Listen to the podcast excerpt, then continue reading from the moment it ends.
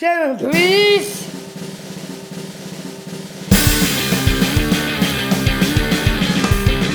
It's up, it's up, Hey guys, welcome to Fox Auto Packers. So myself, with Tim Seven, Fury, the better guest is Day Mac. Yes, I'm the special guest today. Who are you? Me, I know, but what's your name? Seth, Seth what? Iwi. Seth Thomas Erie. Charles Erie. Yes.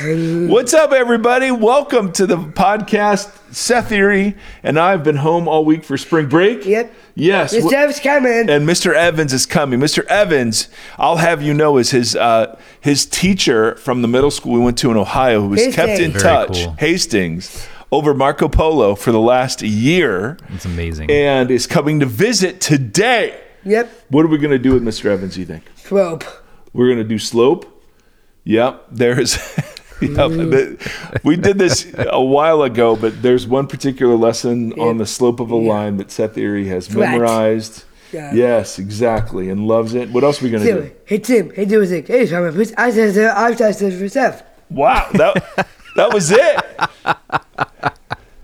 It's perfect. Seth, Seth now imitates his his own intro music. It's up, it's up, it's up, it's up. He uh, what's so funny is he uh, will listen then to the episode for I don't know dozens of times. He just I came down this morning and he was sitting at my on my chair practicing. We really only have one listener to the podcast. It's just Seth listening Yeah. over and over and over. over the exact yes all these all these numbers are totally fooling us because it's just Seth. Uh, I wonder, if, and and probably my mom. You know, I mean, it could be could be equal measures of each. Shout out, mom. Yep. Thanks, mom. So so Timothy, how are you today? How's your week been? Uh, week's been good. It's been a normal week. Oh, No, it was good. Last yesterday, my classes we just debated education all day. Didn't even do a lesson plan. We just sat down and kids started arguing with each other, and I just kind of facilitated in the middle, and that was actually a very fruitful conversation. wow, was good. that's fantastic. Look at you go, teacher of young, go. shaper of young minds. That's what I do. I'm a sculptor. Um. Oh boy, I have nothing to say to that. I, I have some miserable musings No, today, Timothy. We don't have a song for that. That we don't need one. We just do the Price is Right horn. Uh-uh. The Debbie Downer. yeah, the Debbie Downer music. Um, yeah, quite a week for rockstar evangelicalism. We had um, one of my um, minor heroes, a guy named Bruxy Cavey, who is an Anabaptist in uh, Canada, good friends with Greg Boyd. Started a church called the Meeting House and wrote a book called The End of Religion that was formative years and years and years ago. Um, confessed to an affair with, um, he was counseling somebody half his age of the opposite sex, and they got into a relationship. And at some point, you know, that that very much seems like an abuse of authority um, or whatever. So there was that. Then um, then there were um, sexual harassment claims uh, towards Mark Galli at uh, Christianity Today, uh, which is a big deal. He has you know acknowledged some, denied others. Um, then there uh, just today there was a huge Hillsong. Uh, the lead pastor of Hillsong, Brian Houston, confess, or and I don't know, the, the board confessed to instigating um, investigations around text messaging and uh, being alone with a woman in a hotel room. So that's all awesome. And then the frosting on that cake, see, that's not even worth mentioning. Unfortunately, that's so just freaking normal um, in life these days. Um, and then we got a, a picture. Uh, and I don't, you know, how do you verify this? But but the but the picture was of Americans greeting Right. uh, Ukrainian refugees coming into um, Poland, and the the comment was instead of you know uh, wishing them well or offering them help, they were proclaiming how all the Ukrainians needed Jesus. yeah. And I've seen that sentiment played over social media. Like even Yes. even this morning, I, I saw somebody was like, "Hey, this is a great opportunity for Ukrainians to repent and find Jesus." And I just get fired up, Tim, over over some of that. Um, you know, the we we admit on the abuse of power, sexuality side that the whole system's broken, and I cannot imagine what it is like to be a Christian woman in these sorts of circumstances when so much of this uh, is just being revealed over and over and over again. Yeah. Um, and I, man, man, I'm super sensitive to the topic too. Um, and then, then, and then there, the sense of my Christian duty lies in just telling people who are fleeing for their lives that they need to accept Jesus. And I can't even imagine your entire your country's at war, your home has perhaps been destroyed. You may have lost family members. You're fleeing for your life, and there's these folks out there that are just preaching how you need Jesus, and and then it starts to break into all that kind of the rhetoric we've covered a little bit, like saying this is God's will or God's plan or Oh, God is in goodness. control, and Yeah. how that sounds when you're in that environment and you know the cute worship songs that people are singing on behalf of the Ukrainian people. I was thinking about it yesterday when we were texting that picture back and forth and I was just like, man, maybe maybe no more missions trips, no more spending huge amounts of money to send a group of people to another country and then even more money to house and feed said Yeah. group of people just to try to save souls or whatever. I use the money to serve the people. Like the whole when I was hungry, did you not feed me? When I was cold, did you not clothe me? kind of thing. You know, just no more, no more missions trips. What does it actually mean to be an ambassador of Jesus in this world? Like, what does that actually look like? Yeah. And maybe we'll get into this today. This can be your segue with what does it mean to be saved Oh, and what is salvific language because I just it just feels it feels idolatrous, but it feels idolatrous in the fact that we're the idols. Because we see ourselves as these saviors and oh not my goodness. as like yeah. My daughter has a friend who is on a missions trip and the the Instagram feeds are just nothing but photo ops, you know. And and and that's not to say there isn't good being done. It's just that, you know, in the Sermon on the Mount, Jesus was really clear. If you're doing your acts of righteousness to be seen, well, Right. then you have your reward. congrats. so, I, I mean, I'm guilty.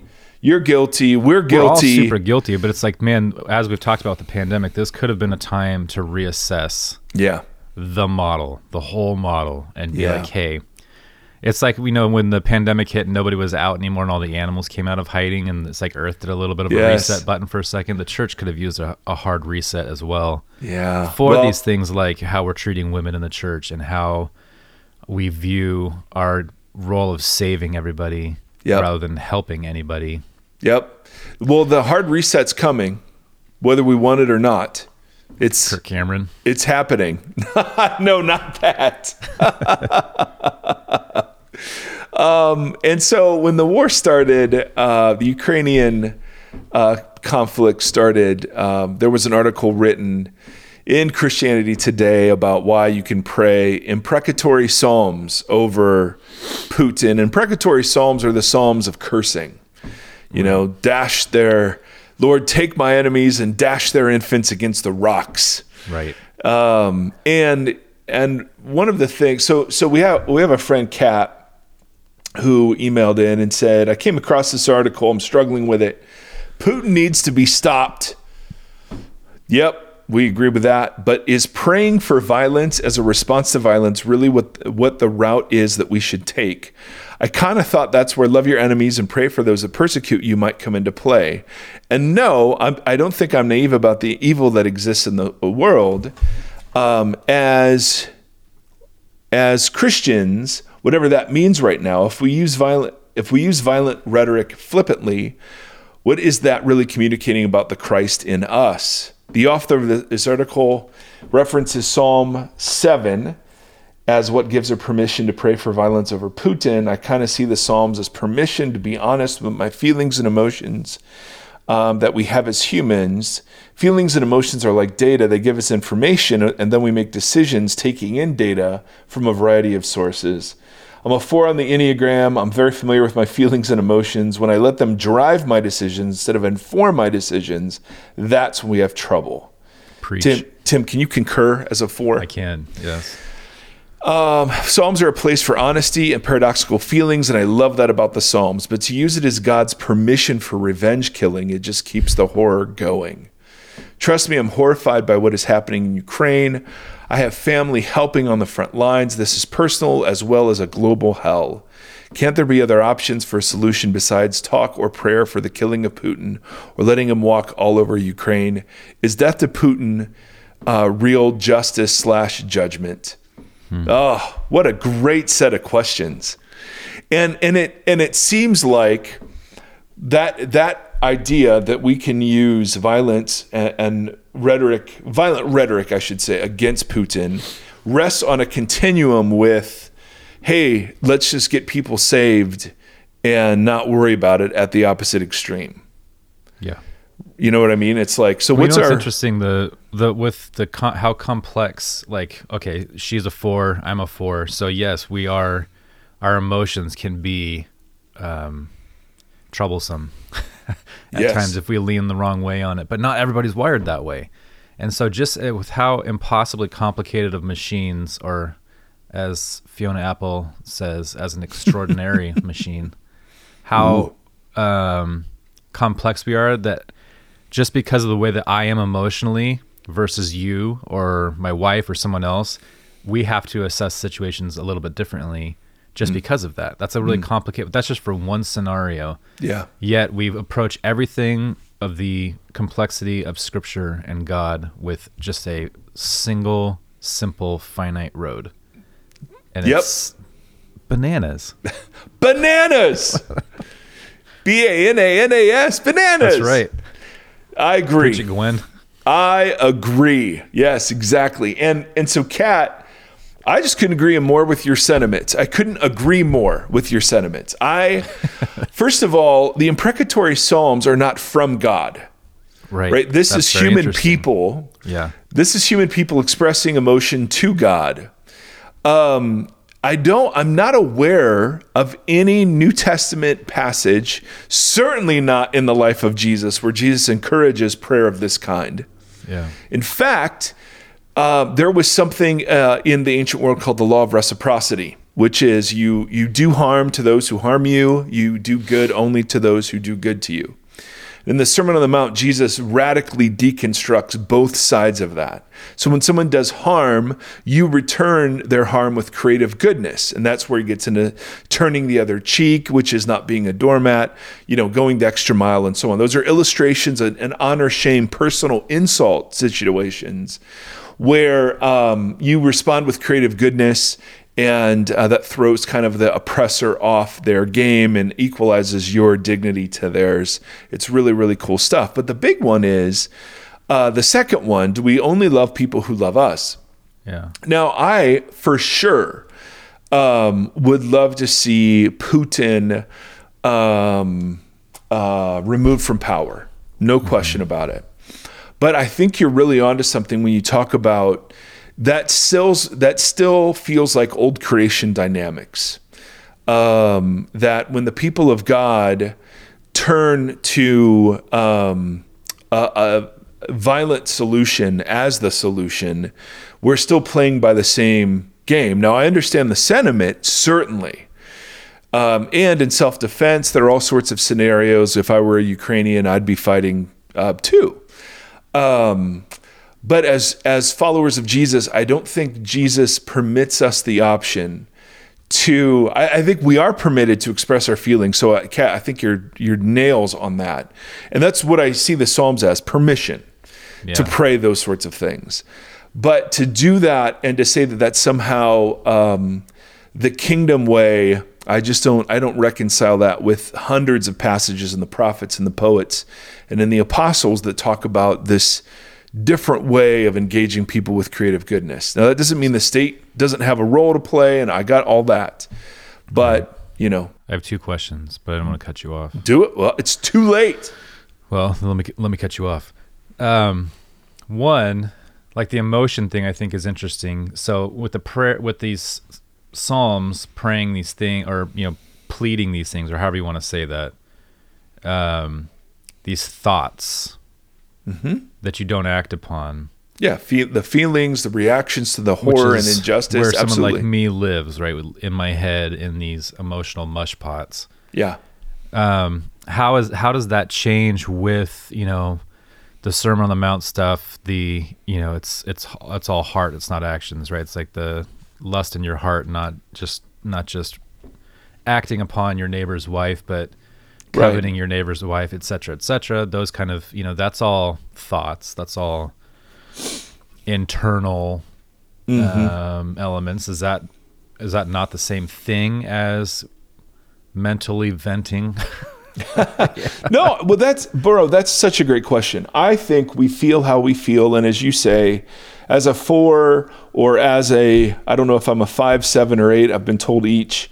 Um, you know, we feel we feel what we feel, and we can try to, um, you know, fight against the initial reactions we have to things. But there's some of that that's intrinsic to us, and I and and I think what the Psalms do is give us permission to take those things to God. The issue that I have is encouraging people to pray imprecatory psalms. Totally. And that That's was the- her thing, right? That was the in the email and Yes, is is hey, it's okay if we want to pray imprecatory psalms over Putin. And and I just want to say, ah, I think that's a that's something we should really reconsider. Yeah. Um, the the emotive reaction of wanting to see righteousness done, of wanting to- America to get involved, and wanting to see, you know, severe sanctions. I mean, all of that. Of course, we cry out against the injustice of innocent lives being taken, and this murderous sort of thug uh, that seems to be at the head of this agenda. Um, and and certainly in the scriptures there are very natural human reactions to all those things. But from a pastoral point of view to say hey guys this is the posture we should be taking. Let's all pray that his kids are dashed up against the rocks Right. and that you know he is you know whatever. Uh, using whatever psalm as a template i just don't see i don't see the imprecatory psalms as god's words to us. I see them as our words to god which are given permission. So Yeah. so to, to your point, the issue with lust in the Sermon on the Mount wasn't the desire, but it was the Right. action that came from the desire, right? Yeah. It was the that that was why Jesus redefining lust as coveting was so so important because it's not just desiring somebody or wanting uh, to be with somebody; it's that when you turn your will towards acting upon that, Yeah. that's when coveting takes place. And so I'm fine with the Psalms as an emotional repository um, of really raw, unfiltered thoughts presented to God. Amen. Amen to yeah, and I think that's a really that's a really interesting and important distinction. but to those are not God's words, but those are Yeah. a- a- the opposite direction of. The other question I had too was that you know loving your neighbor, loving your enemy. Sorry, I'm thinking of a neighbor when I'm talking about loving my enemy, one of Mm. my neighbors. Um, oh, literally? yeah. So Oh, nice. again, um, let's say this is hypothetical. Okay, this is totally hypothetical. We have a friend I who a is struggling. hypothetical neighbor, um, and uh, she'll get me pretty riled up. And I was thinking about this morning because something happened this morning, and um, you know, there's there's ways to operate that are pretty normal to kind of ostracize, be kind of cold to Yeah. you know, n- and not loving your enemy, not being proactive in in being like a gift giver or Right. forgiving or, or being Yeah. really intentional with loving Polite her. but distant. Yeah, and just but being really intentional, like loving her through her actions, whatever. Um, I I get that. It's difficult for me at times, but I get it. Yeah. Delineating that thing all the way up to a dictator who's killing thousands and then maybe millions. Is does that scope stay the same? Like loving your enemy, does it just run the gamut where it's just kind of like a black and white topic? Or when mm. someone's causing this amount of harm and this amount of mm. distress and taking lives because we are actually getting a lot of questions on this topic mm-hmm. um, on Facebook and different places. A lot of people are saying like, I can't, I just can't see this. Like in your unified series, I understand what you're saying about uh, existing and loving people that I don't share um, ideas with, but when it comes to somebody who is being causing harm, and this on on this level, you know, this is catastrophic harm. Does that gamut still is it does that game that still is it run the same still loving Well, your enemy That's a great question. The the images I think that Jesus gives are all in the realm of personal insult. yeah So I don't think we're talking about nation state, um, you know, ways of relating to other countries or whatever. Um, so so I would say no, the gamut isn't the same. But what I want to check is my individual impulse to see redemptive violence used. That's Right. that's that's the impulse I want to check because we're immersed in the myth of redemptive violence. So the imprecatory psalms are kind of a caving in, at least the way they're encouraged being used in this scenario. It's a way of caving into the very natural impulse to harm for harm. yeah And I'm not saying from a nation state level um, whether, what our military response should be or whatever. I totally understand that. But for for me to wish harm upon people Right. is not a habit I want to get into, and it seems antithetical to the kingdom. totally But I do have very natural responses, and those natural responses are all ingrained towards violence, Yeah. towards somebody like this. yeah And so, if if I found out that um, the nation state had acted in ways that were congruent with protecting the people of Ukraine, I would I would personally cheer that. yeah Um, but what I would not pastorally do is encourage people to wish violence upon people who with whom uh, they have severe severe distaste. And so, I don't um, I don't see um, in the example of Jesus permission to lead with that, although we feel it and it can take Yeah. that to God. Absolutely. I have no issue with that. Absolutely. God, I, I pray that you would just take this person out and I pray that you would, you know, redeem and restore and rescue. And why do you allow this? I think all of that is permitted. It's just whether or not that's encouraged as the ideal for kingdom life. totally i'm trying to think of what other questions on this that people i feel like we got a bunch of them in the last couple weeks because this has been a really interesting thing to struggle with Yeah. I was even thinking about it in terms of like when we were talking about in the new creation stuff with sin and hell and that kind of stuff, and we were talking about the judgment that happens now. Yeah. Like, what if you just prayed, like, yo, God, Yeah. let's get a little bit of that here and now judgment for Yeah. Mr. May Putin. he may he reap what he's sown. Yeah. Absolutely. Absolutely. Um, I just think it's it's dangerous to hold up words of permission as words of this is what's encouraged. No, I think that's really good. I think that's a really, it's a posture thing. It and absolutely not, is. And not just sitting in that same spot all the time. It's the same thing as the um the sexual harassment and um the the Canadian pastor guy like a lot of that stuff sits in kind of the same place of like power over and and kind of saying this is how I dictate all of these different relationships should run and this is how all these people should be treated and this is my role within that right. as the right. the power. There's so much of that seems to always come down to Jesus pushing back on people exerting power over other people. That's right. Exactly right. And he embodies a completely different kind of power. Yeah, which I can see why that's so frustrating if you're only looking for power over to have a guy come and show up as the savior and be like, "Yo, I'm going to take the Absolutely. if he showed up, if he showed up with the American expectations we have of Messiah, we'd we'd reject him in the same way oh, the For Jews did. Sure. When we keep putting Trump's head on Rocky Balboa's body and riding horses with machine guns and those are I thought those were na- I thought those were natural photographs. Oh, well, I hate to break it to you. Oh, I had no idea. They All are right, not. Timothy. But what does it mean to be saved, Mike? Well, that's where we're headed, buddy. And did you did you see the notes? Did you see him, right Timothy? here. So um, nine pages of single spaced notes. Um, The one I have is 15 pages. yeah, I cut that down to nine. Good job.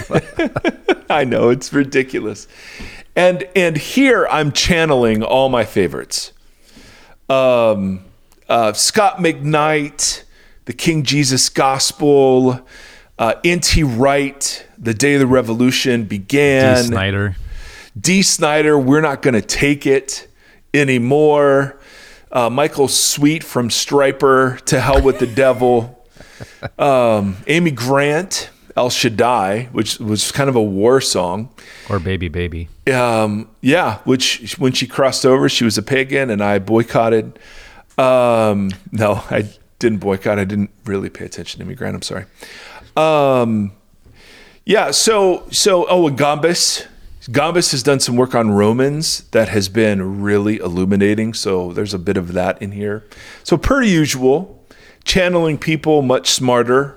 Usual suspects. The usual suspects. Beverly Gaventis, I think is her name.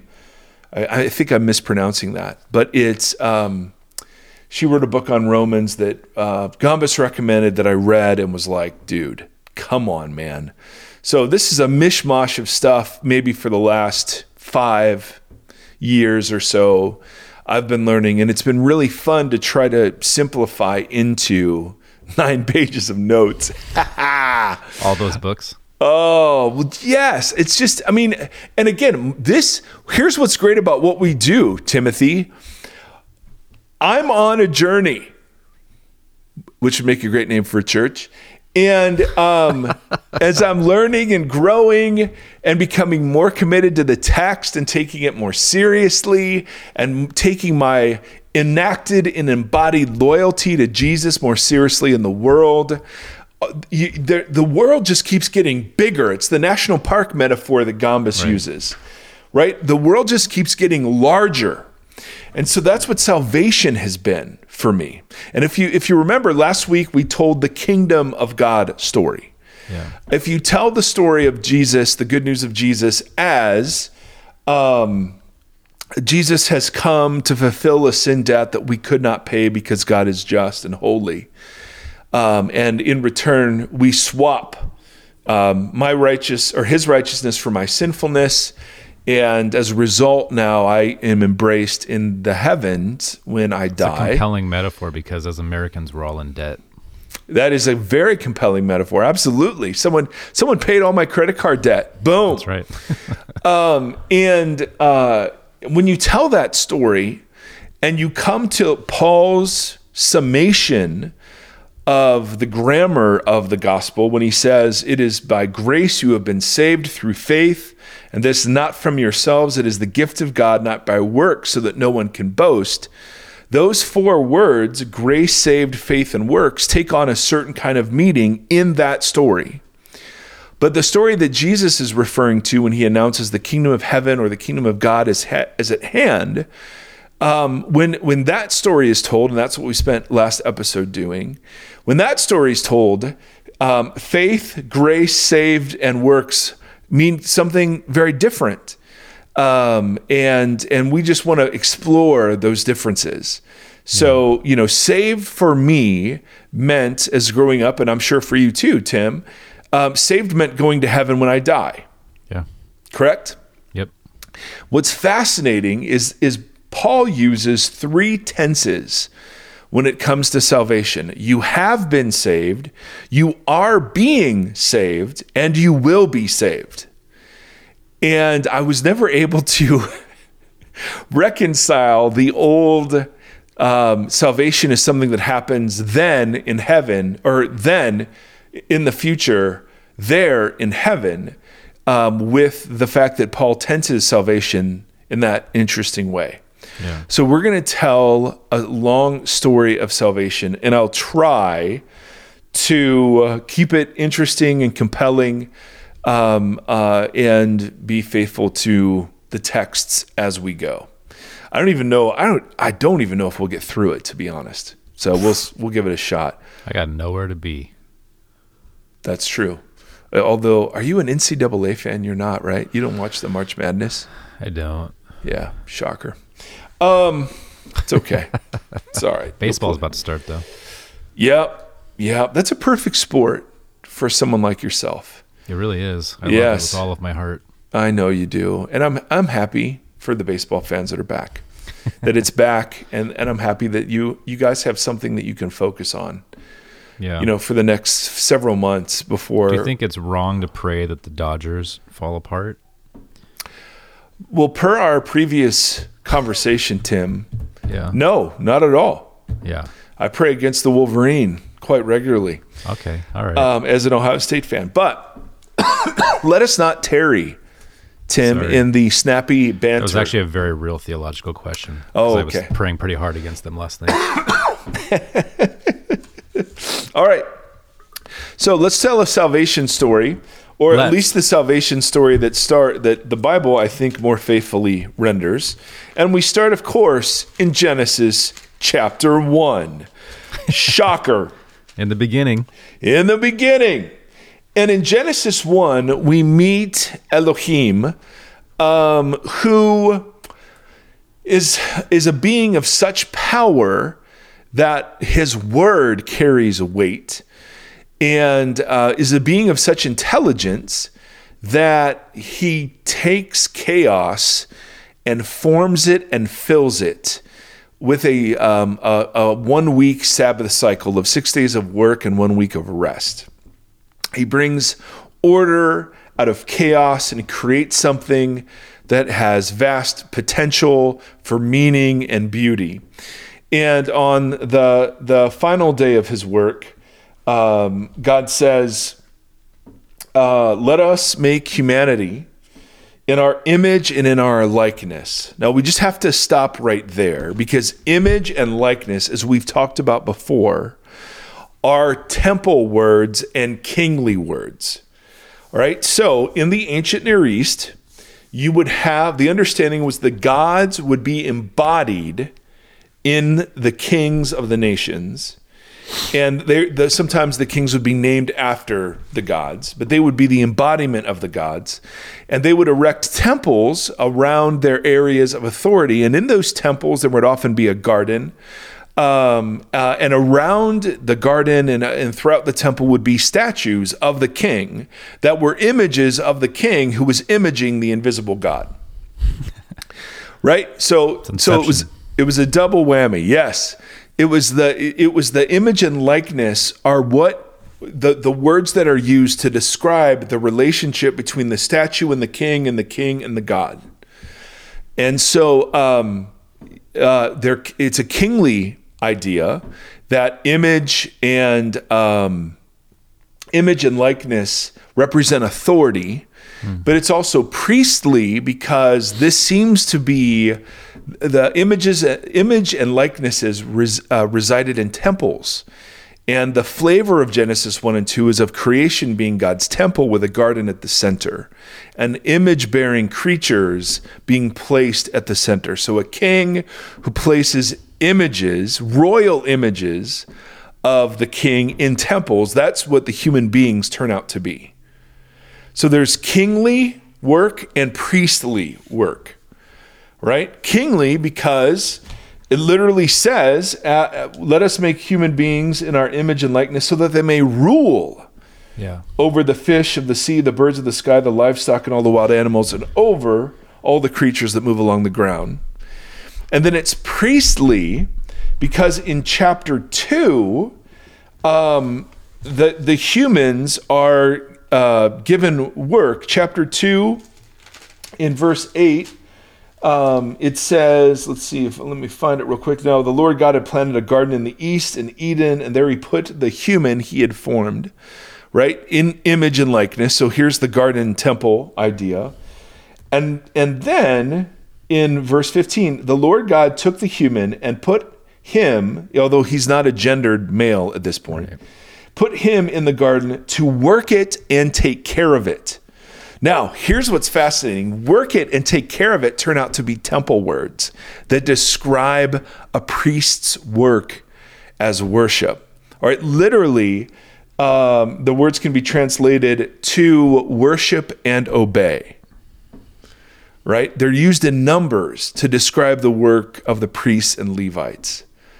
Right? So these are hugely important words that Paul uses, in fact, in Romans when he is talking about recovering us to our original vocation. Our original vocation consisted of being image bearers and of working and take caring of the garden but these words were these words were envisioned as the the summation of the totality of human life and result in as we'll see in a little bit in, in the human vocation of image bearing which is also called in the bible worship Worship is not the 20 minutes of singing we do. Worship is the orientation of the human towards God, um, towards others, and towards creation, whereby the human fulfills his or her vocation in being an image bearer. All right? So the totality of human life, not just the religious parts, the full embodied human life of eating and drinking and sexing and um, and playing and laughing and working, that whole thing was image bearing. Yeah. And it was to be done under the reign of God, just like we talked about with the kingship story last week, right? The reign of God, imaging God to creation and imaging creation back to God. Right? So, so you have priestly and royal. You have you have ruling language. So it's the king story, but it's the priestly story that we're going to focus on this week. Yeah. It's the idea that we're the, to work it and to take care of it, which are worship words. Now, worship again isn't cultic sacrificial system. Worship is the totality of human life when humans rightly relate to God as image bearers. Make sense? Yeah. It's a whole tangent. Do it. No, but someday we should. Okay, well, just what's the first sentence of the tangent? Well, I'm just always trying to figure out what worship should be at church. If we're going to continue the church model, It's the whole you- thing. It's I know, the- so- but- it- no, there's nothing. We have singing, and we have listening, we have conversing. That whole, but but but worship is it's like spiritual warfare. It's it's all of it. How how do you um, spiritual warfare? I thought was just praying against the devil. Yeah. But spiritual warfare is anytime we resist the powers and principalities that govern human life and what's called normal, anytime we do the opposite of that, that's spiritual warfare, right? Yeah. So too with worship. Worship is the image bearing vocation of working and playing and sexuality and all the things that make us fully human when they're rightly oriented um, under God and towards each other for the flourishing of creation. yeah, and that that's what I mean, like embodying that intentionally as worship, not just because I think our our scope of worship is so small, and it is a handful of often nonsensical songs. Right. Oh, um, being intentional as if you're building a new church and you're like this is what worship is going to be in this church i think it would just it would just it provokes an interesting conversation about what that would entail Absolutely. Not only that, but you see already the splits that have damaged us. The idea that there is a religious or spiritual part of our lives and then there's just being human. yeah That is that has been toxic. Yeah. And and has been the fuel that the previous salvation story has run on.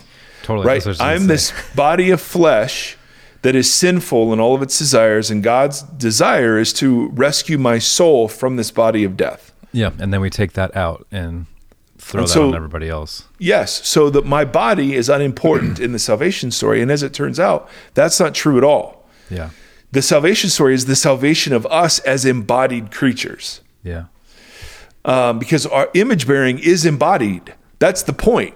To be Right. embodied is to be an image bearer. Right. Right. You can't be a you can't be an image bearer as a just a soul floating out in the ether. yeah Right. That's important because that is a huge. I mean, that is we. Uh, there's a large section of our understanding that does decry the physical aspect of all of this, and Yes.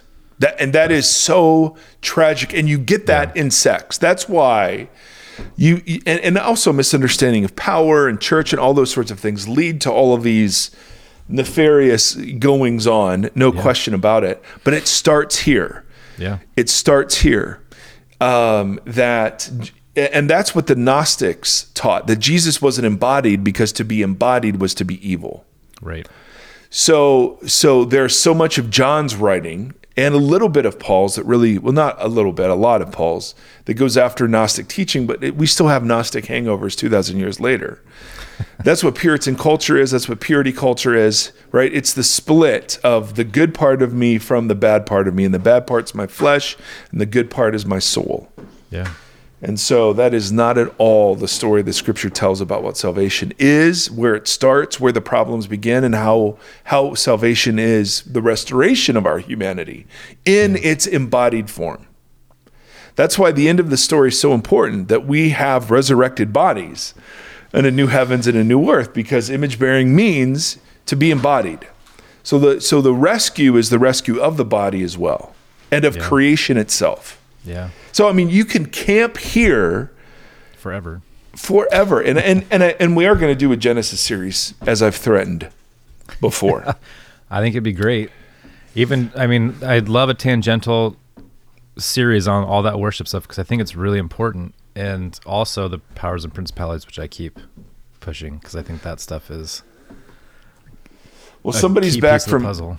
Chick Fil A, Hi. and hi, and it's the mega I have a boo boo. yeah, Day Mike has a boo boo on his head. Yep, no question about that. Thank you, son. All right, so let's hey, buddy, let's eat our Chick Fil A, and then you can come and say goodbye to everybody. Okay. All right.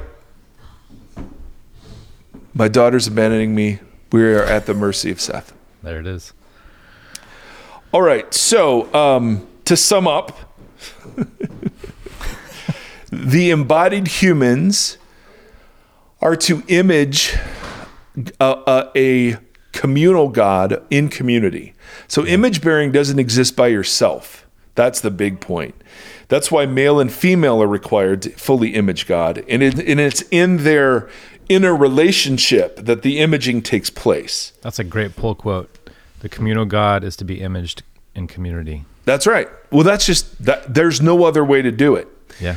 Um, and that therefore our salvation has to be um, something that's corporate too, Yeah. That's great. because our image bearing is corporate, and that's why that's why the whole male and female thing is such a big deal. That that God, the gendered part there, isn't you know when we can get into all the fascinating gender debates, but the gendered part here is a way of expressing the communal nature of God. And um, so, this undifferentiated male that we keep meeting, the man or um, Ha Adam, which means just the human, um, gets split and it gets gendered, and um, at the end of chapter two, into male and female, and then they reunite sexually as one flesh. And that is almost this reunited th- that differentiation and sameness, that that push and pull, if you will, is uh, is imaging uh, of God as well. So sexuality takes on this this image bearing function way beyond procreation. Um, so anyway, I mean, there's just there's so much stuff here. All right, this all this all happens. it's, it's too bad people don't get the visual because you just got giddy. this all happens in two chapters, ladies and gentlemen.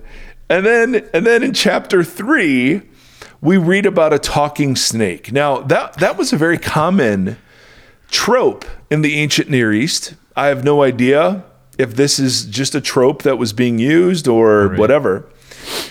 But the important point for our purposes is that there's an exchange made here. So I'm going to read the relevant text. When the woman saw that the fruit of the tree was good for food and pleasing to the eye, and also desirable for gaining wisdom, and all those have really important meanings in the story. She took some and ate it. She also gave some to her husband who was with her, and he ate it.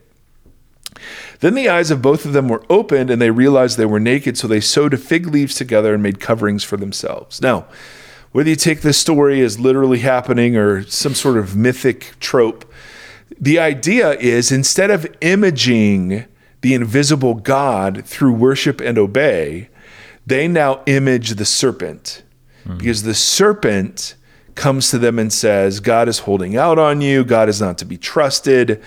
Um, and so now, instead of exercising rulership over creation and saying to the serpent, no, they now listen to the serpent and obey the serpent and thereby image him or it. Now, that's a really, really big point. Be, Paul is going to make hay with this in Romans. The idea that we've exchanged uh, the image of the immortal God for images made of created things. That's when this first happens. It's really interesting. See, I, if worship is the totality of human life as image bearers, idolatry is that mode of life where image bearing becomes where where humans where humans image something other Yeah. than God. And oh, so I mean, and this is the story of the Bible. All right, so in Genesis 12, God begins to restore, He begins this work of redemption um, as an effort to renew and restore the situation that was lost in Genesis 3, to recover humanity and to recover its vocation, human, humanity's vocation. We're still, we're still image bearing but we're not image bearing in the way that God intended. We can't help but image something, Right. right? That's a part of what it is. And there, therefore, our rulership is corrupted, right? Towards each other, right? This is when it first manifests towards each other and towards creation. Um, we now image other things and become transformed into the image of those other things.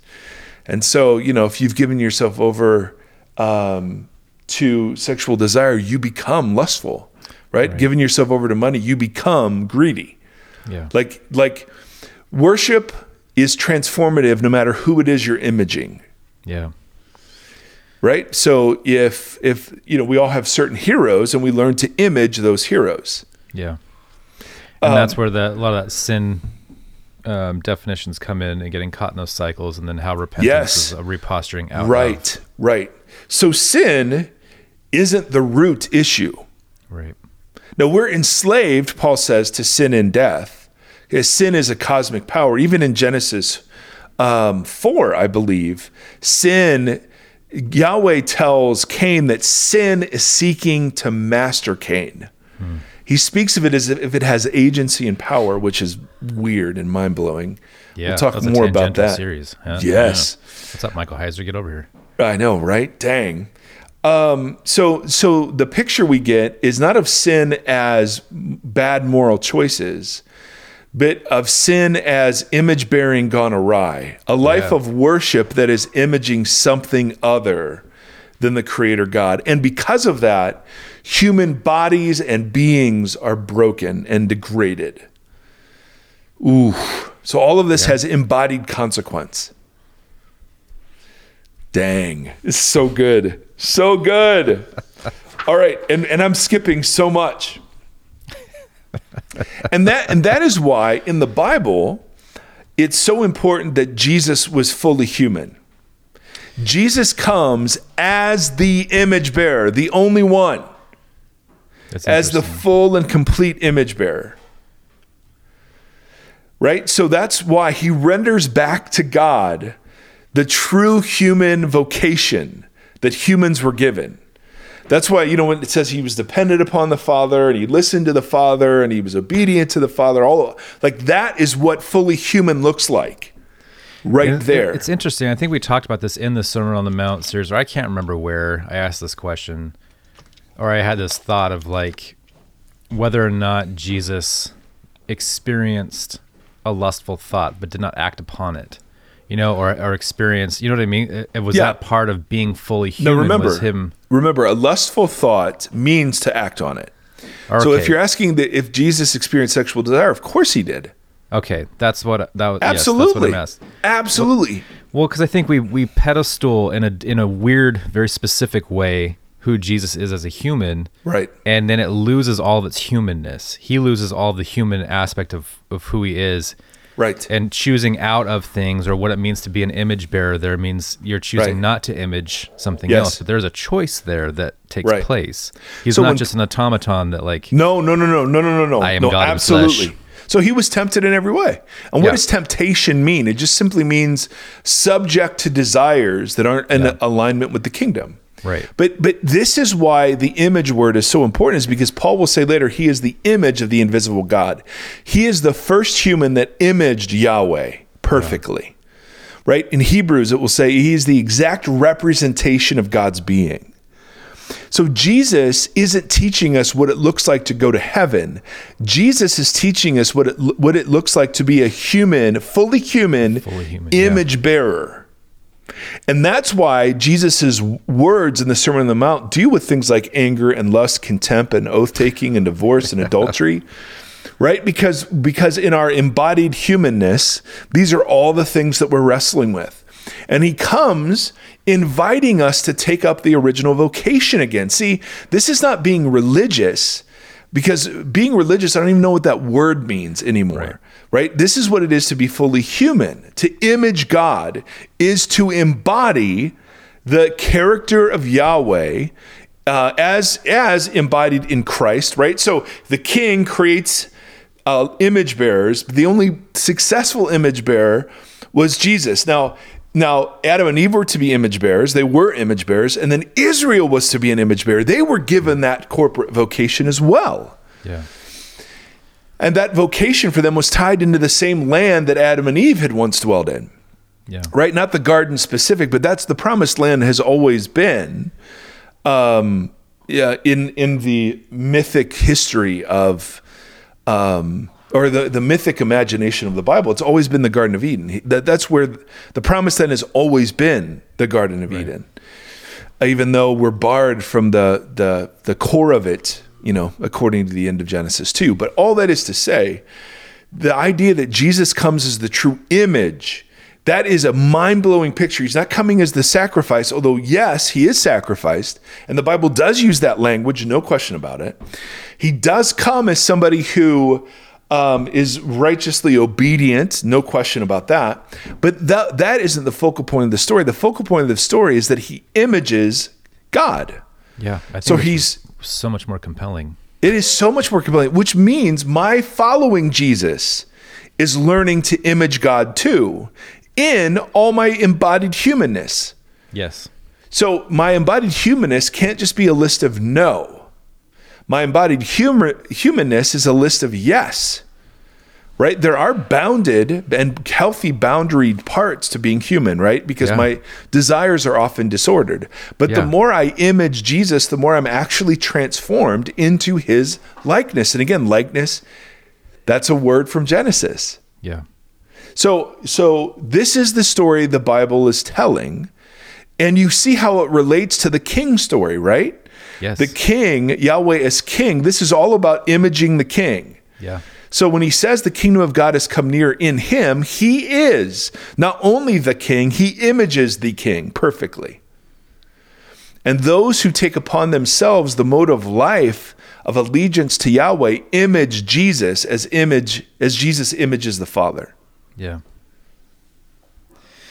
It's very interesting because I, I, you know, you think of John three sixteen and that being the driving force of a lot of our, you know, to use that word again, religious work over the last few decades, and then when you take John three seventeen, right after that, and they did not send his son into the world to condemn the world, but to save the world through him. And when you run all of that through this, Right.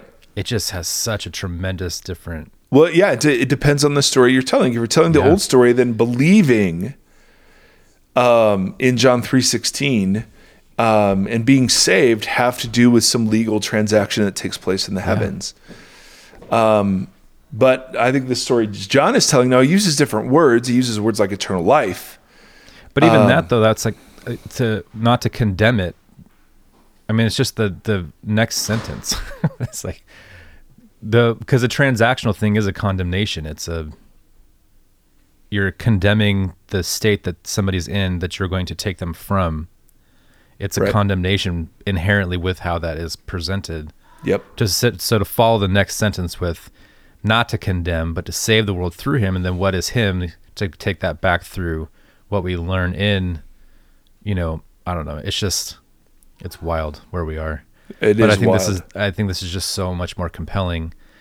And Well, it I- makes it, it it it extinguishes. I'm sorry to interrupt you, but it it it disintegrates the distinction we make between evangelism and discipleship. Those are so arbitrary. yes, no, I think that's so key. I that's why I keep asking as we are going through those series, like, what is evangelism now? The what is evangelism now? Because Right. it doesn't make sense in Right.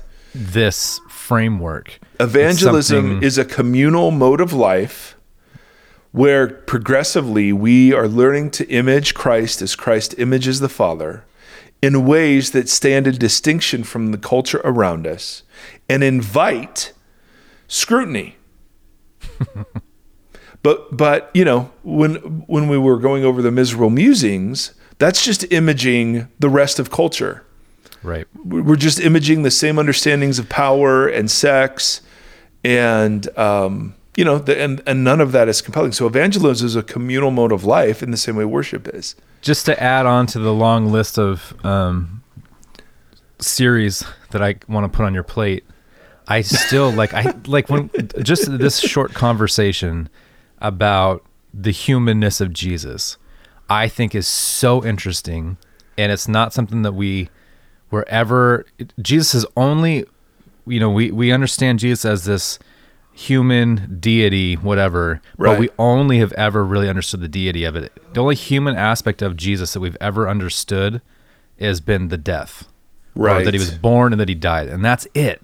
Right. But like the flesh and blood Jesus, I feel like that is not this is what our entire belief system hangs on Yeah. is this individual. And we do not, I don't think, understand the full flesh and blood aspect of what that means at Yeah. all. And I would Yeah. I would love to sit in there and understand like what who is the human Jesus and Yeah. how does that human Jesus reflect the deity Jesus? I think it's just a it's a weird, crazy, mysterious, wondrous thing that I don't think we know at all.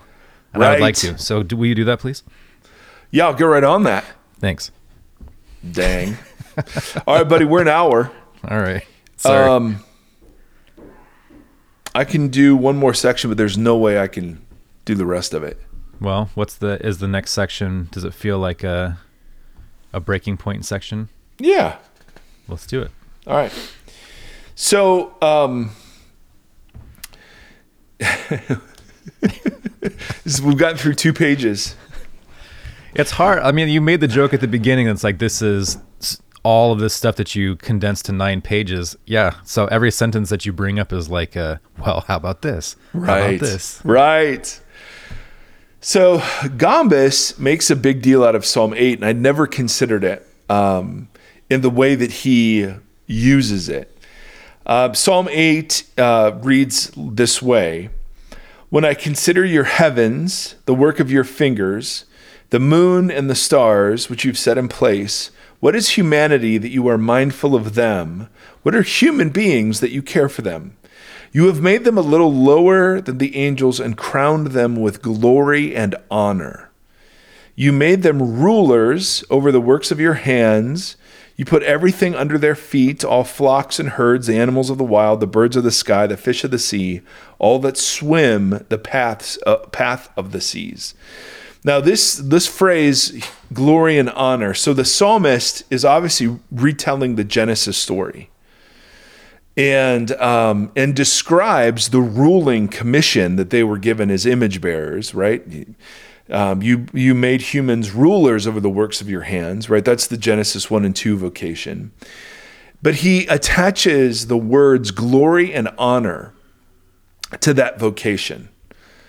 All right, that we were to be the glory of God and the honor of God as image bearers. So so and and these two words so so being the glory of God, being the image of God and being the honor of God um, that's what it means to be truly human. So he's expanded, the psalmist has a little bit of our understanding of, he's used two other religious words that have a lot of weight glory and honor.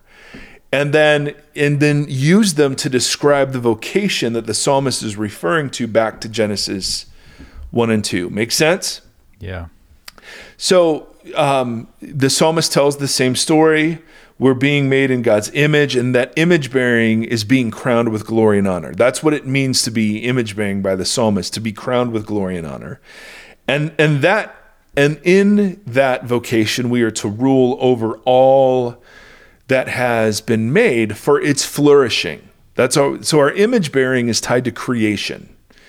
All right, and that's why Paul in Romans 8 says that when human beings, um, you know, gave up their vocation, that creation itself suffers and is awaiting the redemption of the sons of God. Um, and which means our fall and the creation's fall were tied together because our benevolent rule was corrupted, therefore creation itself was corrupted. Mm. And instead of flourishing now, we see what's happening. Um, our our our corruption and its corruption parallel each other. Man, that's another tangential. that's a lot so, in there. So, so I just want to draw the point that um, in the Psalms, imaging language is tied with glory and honor language, right? All of that language speaks to the one reality where humanity is playing the role in creation as the glory of God, the image of God and we're we're imaging God into creation and imaging back creation to God. Yeah. All right, makes sense so far? Yeah. And again, glory and honor are often worship words. Yeah. Um, which which and again, they're used to describe the entire human embodied vocation, not just the words that we sing or say or our cultic practices at the temple. Right? So the whole vocation was given the title glory and honor right? And so salvation looks like the restoration of glory and honor because glory and honor are a way of describing the image bearing that has been corrupted. Makes sense so far? Yeah. When we get to Romans, and we're not going to do Romans right now, um, we're over an hour and we're on page three. Paul is going to pull forward all of these words glory, honor, exchange, um, to unpack what salvation ends up meaning. Um, and, uh, you know, the salvation ends up meaning the salvation and restoration of our true humanness. Uh, so that we are returned. And again, we always say this, but the issue isn't at the end of the Old Testament, how is God going to forgive all these souls and get them to heaven? The issue of the Old Testament is what are we going to do now that Israel is corrupt and has has is no longer committed to their original vocation. And um, and in that mix, Jesus comes as the perfect image, the perfect human. There are three sons of God in the Old Testament. Adam was called the son of God, Israel was called a son of God, and now Jesus comes as the son of God who succeeds where the other two fail. So the so in Jesus, our full humanity is restored. And that's where Paul will use all sorts of transformation and image language to describe what it is to now follow or indwell the community of this Jesus that is his embodied presence on earth. And so you just have it all tied beautifully together. It's a red bow. yeah. And how do you tell this story? Like we had a question several episodes ago. How do you tell this story in like an elevator pitch? Elevator pitch, yeah. Right. And there are ways to do it, right? No question about it. But if we really want to talk about, if we really want to talk about what salvation is, it has to include all of these yeah. elements. So we'll push forward next week into Romans um, and into Revelation and summarize it, and then we'll R&R. go. Well, then we'll go to uh, into what what what's the converse? What are we saved from? Right. Because the the old story has us being saved from hell, right? Because we go to heaven. Um, and how does this story understand hell talk and destruction talk and like you know eternal suffering talk? Yeah. Um, I think that's a really important thing to get into also. So we're on our first word saved, part one of saved and it'll be a three part series. Part three two will deal with Romans and then um, and Revelation, and then the next part will be um, what are we saved from, and how does that work on this telling of the story? A lot of saving. Boom, a lot of saving. Well, we need it. Yeah. And and I just find it so so important that the issue in the Bible then isn't sin management. How do I get you to sin less? Right. The issue is identity and image bearing management, right? How how do you begin to live into your vocation Yeah. as an image bearer? Of course that plays out in embodied actions that we call behavior. Yeah, but so much more full. Yes. Yes. You know, so when I talk to my kids about sex or drinking or whatever, the goal isn't don't or do. The goal is let's have a human relate a healthy human relationship with these things that exist in the world and have power. Yeah. You know? And that's going to look different based on the kid. Yeah. And um, so anyway, I mean, it just raises all sorts. Which it of should, obviously. Well, And you'd think. With every different human being on the planet in every different time period. I keep thinking about the, that thing you said about how did you word it with uh, uh, who we are as image bearers and rulers, imaging God versus imaging something in other- creation. and how that but how that has like how we are as like our works or managing god's works and now we're managing the works this way and the Right. effects that that has man i mean you think about that in the most obvious sense environmentally but when you start to think about just the conversation we were having on war and that kind of stuff like all of that is just Totally. different Totally. manifestations of that and it just makes a lot of sense Well, and the religious impulse is a manifestation of that, right? Yeah. uh, the religious impulse, we can't help but image something. Yeah And so the the problem with the religious impulse is that it doesn't image the true God. It images our attempts to control, yeah right? absolutely the true God. And um and so that's what becomes fasting and to control each other. So it becomes a, you know, often another power game. All right, Seth, come here, buddy. So, one of the things that Seth has heard me say over and over on the podcast oh, I need to thank some people. Doggone, it, I totally forgot. right? I want to thank some people Yes. who have joined. Uh, we are a nonprofit 501c3 community, and my goodness, we are beyond ridiculously blessed to have people continually coming into that community. Deanna, Emily, and Chris um, in our Tithely community, tithe.ly. And then um, Scott, who I met, was traveling through Nashville, one of our listeners, uh, took me out to breakfast. And um, what uh, yeah, I know, right? And then, does um. To Seth. and then joined our Patreon team. To Seth. And then, of course, Seth Thomas And Charles Erie. Now, Bob.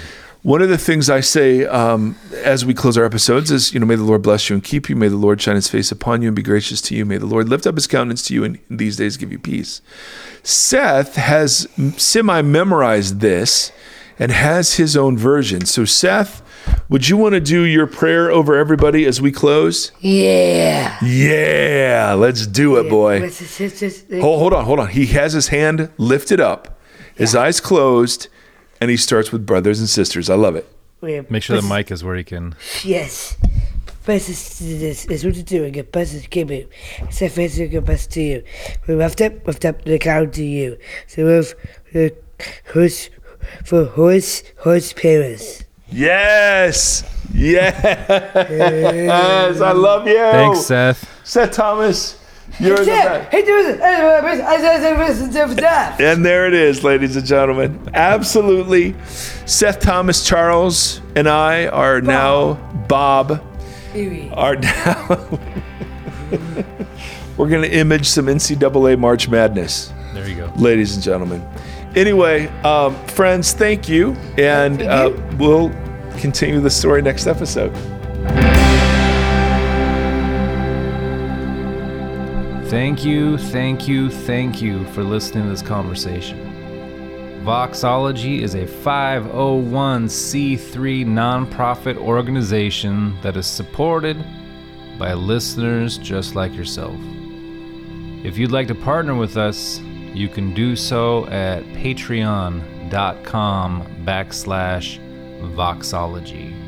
You can also join the community and hang out and chat with us on the socials facebook.com backslash voxology podcast and on instagram at voxology podcast Thank you, thank you, thank you for walking the long road with us.